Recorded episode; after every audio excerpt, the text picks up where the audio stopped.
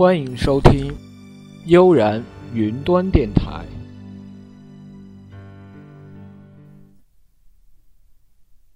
他们刚才吃饭的时候，桌子上没点灯，老人就脱了长裤，摸黑上了床。他把长裤卷起来当枕头，把那张报纸塞在里头。他用毯子裹住了身子，在弹簧垫上铺着的其他旧报纸上睡下了。他不多久就睡熟了，梦见小时候见到的非洲，长长的金色海滩和白色海滩，白的刺眼，还有高耸的海甲和褐色的大山。他如今。每天夜里都神游那道海岸，在梦中听见拍岸海浪的隆隆声，看见土人驾船穿浪而行。他睡着时，闻到甲板上柏油和田絮的气味，还闻到早晨陆地上刮来的微风带来的非洲气息。通常一闻到陆地上刮来的微风，他就醒来，穿上衣服去叫醒那男孩。然而，今夜陆地上刮来的微风的气息来得很早。他在梦中知道时间尚早，就继续把梦做下去。看见群岛间那些白色浪峰从海面上升起，随后梦见了加纳利群岛的各个港湾和毛伯地。他不再梦见风暴，不再梦见妇女们，不再梦见发生过的大事，不再梦见大鱼，不再梦见打架，不再梦见角力，不再梦见他的妻子。他如今只梦见某些地方和海滩上的狮子，他们在暮色中像小猫一般嬉耍着。他爱他们，如同爱着男孩一样。他从没梦见过这男孩。他就这么醒过来，望望敞开的门外边的月亮，摊开长裤穿上。他在窝棚外撒了尿，然后顺着大路走去叫醒男孩。他被清晨的寒气弄得直哆嗦，但他知道哆嗦了一阵后会感到暖和。要不了多久就要去划船了。男孩住的那所房子的门没有上锁，他推开门，光着脚悄悄走进去。男孩在外间一张帆布床上熟睡着。老人靠着外面射进来的残月的光线，清楚的看见他。他轻轻提住男孩的一只脚。直到男孩醒来，转过脸来对他望着。老人点点头。男孩从床边椅子上拿起他的长裤，坐在床沿上穿裤子。老人走出门去，男孩跟在他背后。他还是昏昏欲睡。老人伸出胳膊搂住他的肩膀，说：“啊对不起。”哪里？男孩说：“男子汉就该这么干。”他们顺着大路朝老人的窝棚走去。一路上，有些光着脚的男人在黑暗中走动，扛着他们船上的桅杆。他们走进老人的窝棚，男孩拿起装在篮子里的吊索卷，还有鱼叉和鱼钩。老人把绕着帆的桅杆扛在肩上。想喝咖啡吗？男孩问。我们把家事放在船里，然后喝一点吧。他们在一家清早就营业的供应渔夫的小吃馆里，喝着盛在炼乳厅里的咖啡。你睡得怎么样，老大爷？男孩问。他如今清醒过来了，尽管要他完全摆脱睡魔还不大容易。睡得很好，曼诺莲。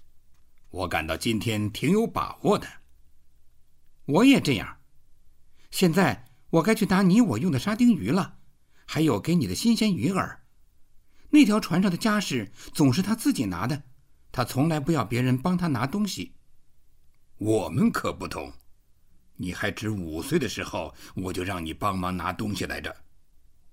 我记得，我马上回来。再要杯咖啡吧，我们在这儿可以挂账。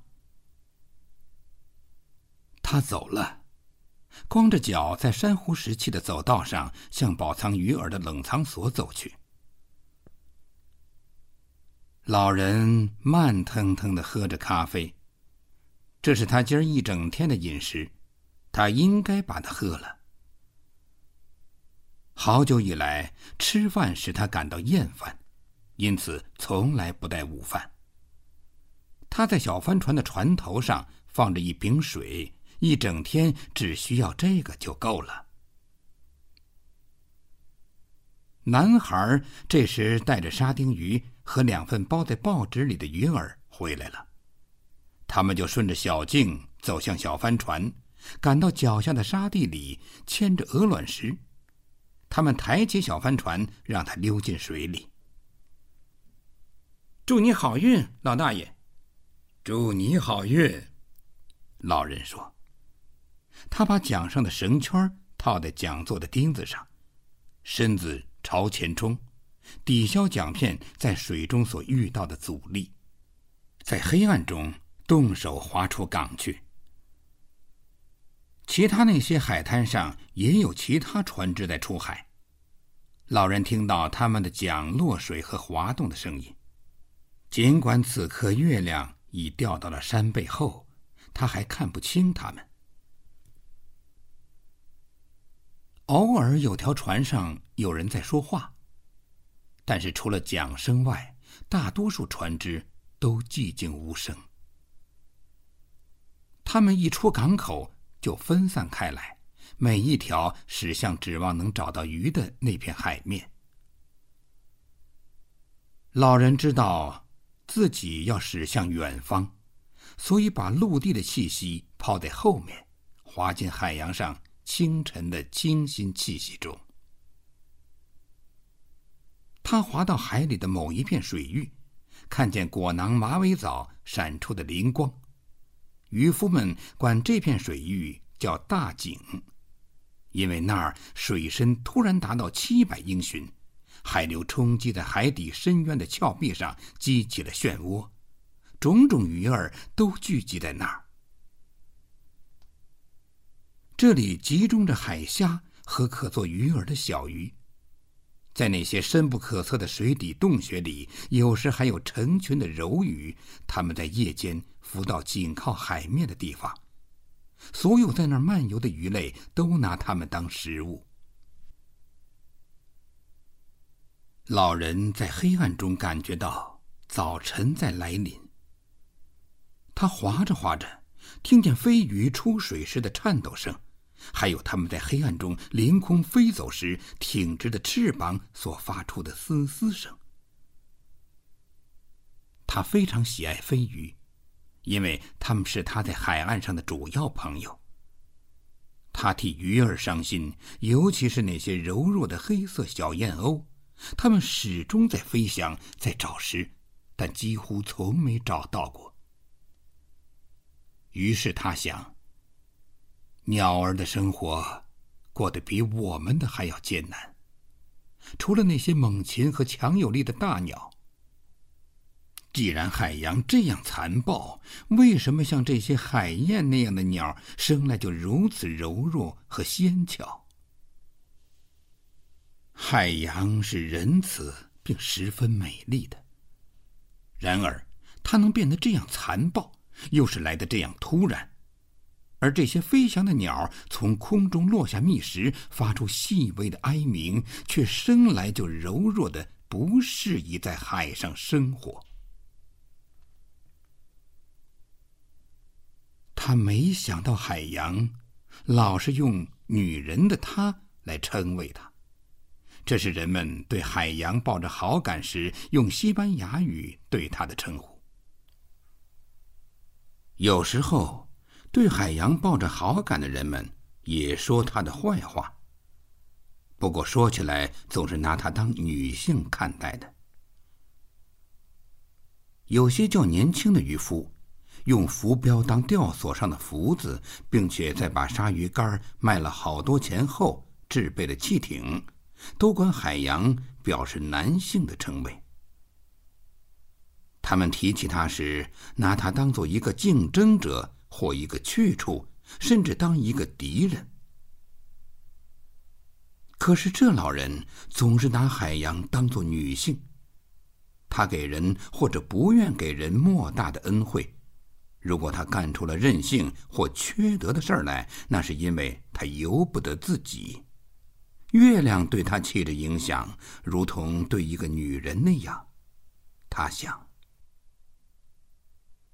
他平稳的滑着。对他说来并不费劲儿，因为他好好保持在自己的最高速度以内，而且除了水流偶尔打个旋儿以外，海面是平坦无浪的。他正让海流帮他干三分之一的活儿。这时天渐渐亮了。他发现自己已经滑到比预期此刻能达到的地方更远了。我在这海底的深渊上转悠了一个礼拜，可是一无作为。他想：今天我要找到那些尖鱼和长鳍金枪鱼群在什么地方。说不定会有条大鱼跟他们在一起。不等天色大亮，他就放出一个个鱼饵，让船随着海流飘去。有个鱼饵下沉到四十英寻的深处，第二个在七十五英寻的深处。第三个和第四个分别在一百英寻和一百二十五英寻深的蓝色海水中。每个由新鲜沙丁鱼做的鱼饵都是头朝下的，钓钩的钩身穿进小鱼的身子，给扎好缝牢，因此钓钩的所有突出部分、弯钩和尖端都给包在鱼肉里。每条沙丁鱼。都用钓钩穿过双眼，这样鱼的身子在突出的钢钩上构成了半个环形。钓钩上就没有哪一部分不会叫一条大鱼觉得喷香而美味的。男孩给了他两条新鲜的小金枪鱼，或者叫做长鳍金枪鱼。它们正像铅锤般挂在那两根最深的吊索上，在另外两根上，他挂上一条蓝色大溪鱼和一条黄色金银鱼，它们已被使用过，但依然完好，而且还有出色的沙丁鱼给它们添上香味儿和吸引力。每根吊索都像一支大铅笔那么粗。一端给缠在一根青皮的钓竿上，这样只要鱼在鱼饵上一拉或一碰，就能使钓竿下垂。而每根钓索有两个四十英寻长的卷儿，他们可以牢记在其他备用的卷上。这一来，如果用得着的话，一条鱼可以拉出三百多英寻长的钓索。这时。老人查看着那三根挑出在小帆船一边的钓竿有没有动静，一边缓缓地划着，使钓索保持上下笔直，停留在适当的水底深处。天相当亮了，太阳随时会升起来。淡淡的太阳从海上升起。老人看见其他的船只低低的挨着水面，离海岸不远，和海流的方向垂直的展开着。跟着，太阳越发明亮了，耀眼的阳光射在水面上，随后太阳从地平线上完全升起，平坦的海面把阳光反射到他眼睛里，使眼睛剧烈的刺痛。因此，他不朝太阳看，故自划着。他俯视水中，注视着那几根一直下垂到黑黢黢的深水里的吊索。他把吊索垂得比任何人更直，这样在黑黢黢的湾流深处的几个不同的深度，都会有一个鱼儿刚好在他所指望的地方，等待着在那儿游动的鱼来吃。别的渔夫让吊索随着海流飘动，有时候吊索在六十英寻的深处，他们却自以为在一百英寻的深处呢。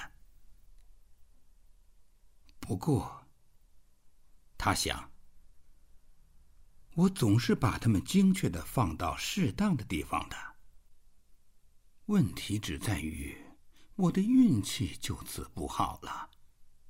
可是，谁说的准呢？说不定今天就转运。每一天都是一个新日子，走运当然更好。不过。我情愿做到分毫不差，这样运气来的时候你就有所准备了。两小时过去了，太阳如今相应的升得更高了。他朝东望时，不再感到那么刺眼了，眼前只看得见三条船，它们显得特别低矮，远在近岸的海面上。我这一辈子，初升的太阳老是刺痛我的眼睛。他想。然而眼睛还是好好的。傍晚时分，我可以直望着太阳，不会有眼前发黑的感觉。阳光的力量在傍晚要强一些，不过在早上，它叫人感到眼痛。就在这时，他看见一只黑色的长翅膀军舰鸟在他前方的天空中盘旋飞翔。它倏地斜着后掠的双翅俯冲，然后又盘旋起来。他逮住什么东西了？老人说出声来。他不光是找找罢了。他慢慢划着，直朝鸟盘旋的地方划去。他并不着急，让那些吊索保持着上下笔直的位置。不过，他还是挨近了一点海流，这样他依然在用正确的方式捕鱼，尽管他的速度要比他不打算利用鸟来指路来得快。军舰鸟在空中飞得高些了，又盘旋起来，双翅纹丝不动。他随即猛然俯冲下来，老人看见飞鱼从海里跃出，在海面上拼命的掠去。祈丘，老人说出声来：“大祈丘！”他把双桨从桨架上取下，从船头下面拿一根细吊丝，吊丝上系着一段铁丝导线和一只中号钓钩。他拿一条沙丁鱼挂在上面。他把吊丝从船舷放下水去，将上端紧系在船梢一只拳头螺栓上。跟着，他在另一根吊丝上安上鱼饵，把它盘绕着搁在船头的阴影里。他又划起船来，注视着那只此刻正在水面上低低的飞掠的长翅膀黑鸟。他看着看着。那鸟又朝下冲，为了俯冲，把翅膀朝后掠，然后猛地张开，追踪着飞鱼，可是没有成效。老人看见那些大鳍鳅追随在逃脱的鱼后面，把海面弄得微微隆起。气球在飞掠的鱼下面破水而行，只等飞鸟一掉下，就飞快地钻进水里。这群气球真大呀，他想。它们分布的很广，飞鱼很少逃脱的机会，那只鸟可没有成功的机会。飞鱼对他来说个头太大了，而且又飞得太快。他看着飞鱼一再的从海里冒出来，看见那只鸟的一无效果的行动。那群鱼从我附近逃走了，他想。他们逃得太快，游得太远了。不过，说不定我能逮住一条掉队的，说不定我想望的大鱼就在他们周围转悠着。我的大鱼。总该在某处地方啊！陆地上空的云块这时像山冈般耸立着，海岸只剩下一条长绿色的线，背后是些灰青色的小山。海水此刻呈深蓝色，深的简直发紫了。他仔细俯视着海水。只见深蓝色的水中穿梭的闪出点点红色的浮游生物。阳光这时在水中变换出奇异的光彩。他注视着那几根吊索，看见它们一直朝下没入水中看不见的地方。他很高兴看到这么多浮游生物，因为这说明有鱼。太阳此刻升得更高了，阳光在水中变换出奇异的光彩，说明天气晴朗。而陆地上空的云块的形状也说明了这一点。可是那只鸟这时几乎看不见了，水面上没什么东西，只有几滩被太阳晒得发白的黄色马尾藻和一只紧靠着船舷浮动的僧帽水母。它那胶质的浮囊呈紫色，具有一定的外形，闪现出红彩。它倒向一边，然后竖直了身子，它像个大气泡般高高兴兴地浮动着。那些厉害的紫色长触须在水中拖在身后，长达一码。水母，老人说：“你这婊子！”他从坐着轻轻荡桨的地方低头朝水中望去，看见一些颜色跟拖在水中的那些触须一样的小鱼，它们在触须和触须之间，以及浮囊在浮动时所投下的一小滩阴影中游着。它们对它的毒素是不会受影响的，可是人就不同了。当老人把一条鱼拉回船来时，有些触须会缠在吊索上，紫色的粘液附在上面，他的胳膊和手上就会出现伤痕和疮肿，就像被毒气藤和立叶毒藤树感染时一样。但是这水母的毒素发挥得更快，使人痛得像挨鞭子抽一般。这些闪着红彩的大气泡很美，然而它们正是海里最欺诈成性的生物，所以老人乐意看到大海龟把它们吃掉。海龟发现了它们，就从正面向它们进逼，然后闭上眼睛。这样从头到尾完全被硬壳所保护，就把水母连同触须一并吃掉。老人喜欢观看海龟把它们吃掉，喜欢在风暴过后在海滩上遇上他们，喜欢听到自己用长着老茧的硬脚掌踩在上面时，他们“啪”的爆裂的声音。